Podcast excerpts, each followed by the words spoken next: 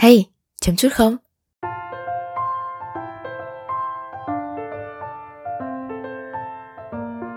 Bạn đang nghe chấm podcast đến từ nhà chấm. Cảm ơn bạn đã ghé qua.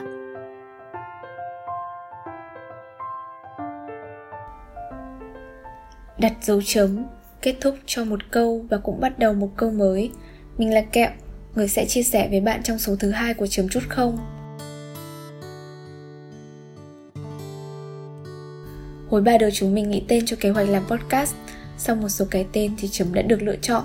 Vì khi nó cất lên Rất nhiều ý nghĩa lóe lên trong đầu mỗi đứa Và đứa nào cũng cảm thấy Ồ, đồng điệu với những gì chúng ta muốn làm đấy nhỉ? Dĩ nhiên, trong đó có chủ đề hôm nay mình sẽ nói đến Kết thúc và bắt đầu. Mình từng đọc một câu như thế này Khi một cánh cửa đóng lại, cánh cửa khác sẽ mở ra Nhưng chúng ta thường chỉ nhìn cánh cửa đã đóng Đầy luyến tiếc đến nỗi không thấy cánh cửa kia đã mở cho mình. Dấu chấm, cụ thể là dấu chấm câu với mình cũng là hình ảnh mang ý nghĩa như vậy. Mà đôi khi, mình chấm và chỉ nghĩ rằng sẽ kết thúc một câu như cách đã được học, mà không để ý sau khi kết thúc câu ấy, mình cũng sẽ bắt đầu viết một câu mới. Là kẻ thích hình tượng hóa những thứ trừu tượng, mình hay hình dung cuộc đời giống như một cuốn sách, đề tài tự chọn, thể loại tùy thích, đặt bút xuống và đưa những nét phóng khoáng. Mỗi quãng cuộc đời là một chương mà từng người sẽ có cách viết riêng của mình bằng thế giới quan và cái nhìn của chính bản thân. Trong mỗi chương ấy sẽ có vô số lần chúng ta kết thúc một điều gì đó mà ta chỉ có thể nhớ được những dấu mốc lớn. Nhưng dù lớn hay bé, dù nhớ hay quên, tất cả đều có chung một điểm. Trong kết thúc luôn có sự bắt đầu. Và giống như một cuốn sách, cuộc đời cũng có một dấu chấm đánh dấu sự kết thúc hoàn toàn mà không có sự bắt đầu nào nữa. Đó chính là cái chết. Nếu ai đó tin rằng có các kiếp luân hồi, có những sự bắt đầu mới, thì những sự bắt đầu ấy cũng chẳng ở chiều không gian này nữa. Ở tuổi đôi mươi sẽ chẳng mấy ai nói về cái chết, vì có lúc nó quá xa vời, có khi lại quá đỗi tiêu cực. Mượn lời văn của chú Hà Anh Tuấn trong chương 5 Veston, ta sẽ biết cách sống xứng đáng khi có thể hiểu hoặc mường tượng được về cái chết của chính mình. Ồ cho cùng, cái ta thèm khát nhất vẫn là sự sống thì chết đi rồi, làm sao ta có thể tiếp tục được những điều đang tốt đẹp? Chỉnh trang những thứ chưa ngay thẳng, hoặc chỉ ít là kết thúc vài nỗi thù ghét giang dở bằng một nụ cười, cái bắt tay. Đó là lý do vì sao mình chọn chia sẻ với bạn về cái chết theo đúng nghĩa đen của nó. Sự chết chính là chất xúc tác giúp chúng ta thấy rõ hơn màu của sự sống, nhưng chỉ trong trường hợp ta hiểu hiểu một cách đúng đắn. Chết là một lẽ tự nhiên trong quy luật sinh, lão, bệnh, tử cũng có thể là một biến cố chẳng ai ngờ tới, và đôi khi nó lại là một lựa chọn. Ngoài kia có ai đó, và một khoảnh khắc nào đó sẽ có suy nghĩ rằng, chi bằng chết đi có lẽ sẽ tốt hơn. Thực ra khi ấy ta thèm sống vô cùng, thèm sống một cách nhẹ nhàng, bình thường và đúng nghĩa. Nhưng do chưa tìm được cách nên nghĩ đến một phương án không rõ ràng, đó là chết.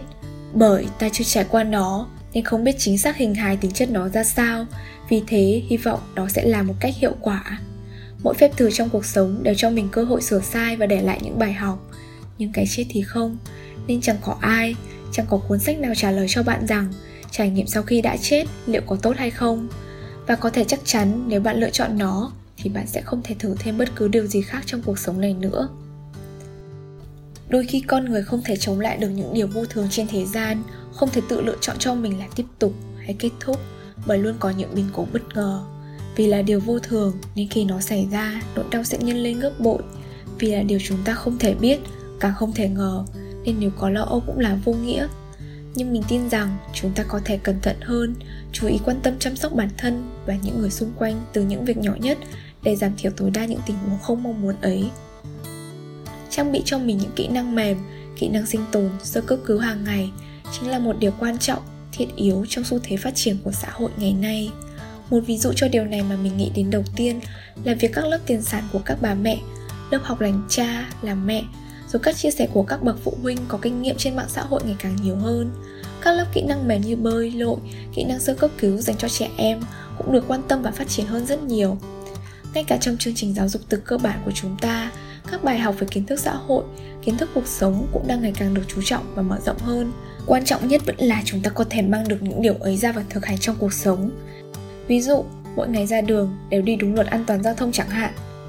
Thực ra thì bản thân mình không phải là đứa lúc nào cũng đi đúng luật, nên cũng đã bị phạt vài lần.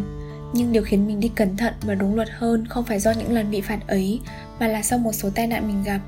Tuy may mắn, xây sắt nhẹ, Nhưng mỗi lần như vậy mình đều sợ ra đường mất vài ngày.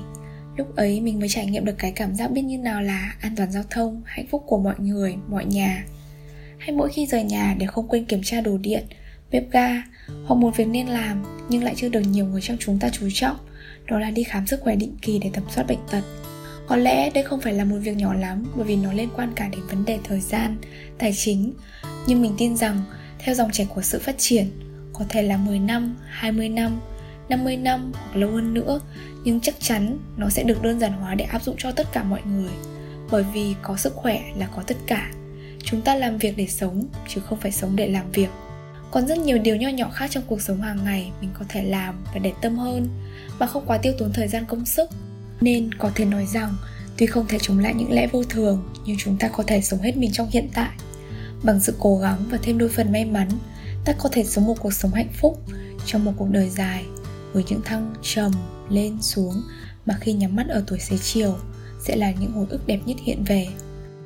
Cuộc sống sinh lão, bệnh tử, ai rồi cũng sẽ về với hư không, nhưng hành trình của mỗi người là khác nhau và chúng ta đều không biết ngày mai, tương lai hay tuổi già như nào, nên trải nghiệm hiện tại sẽ luôn là điều quan trọng nhất.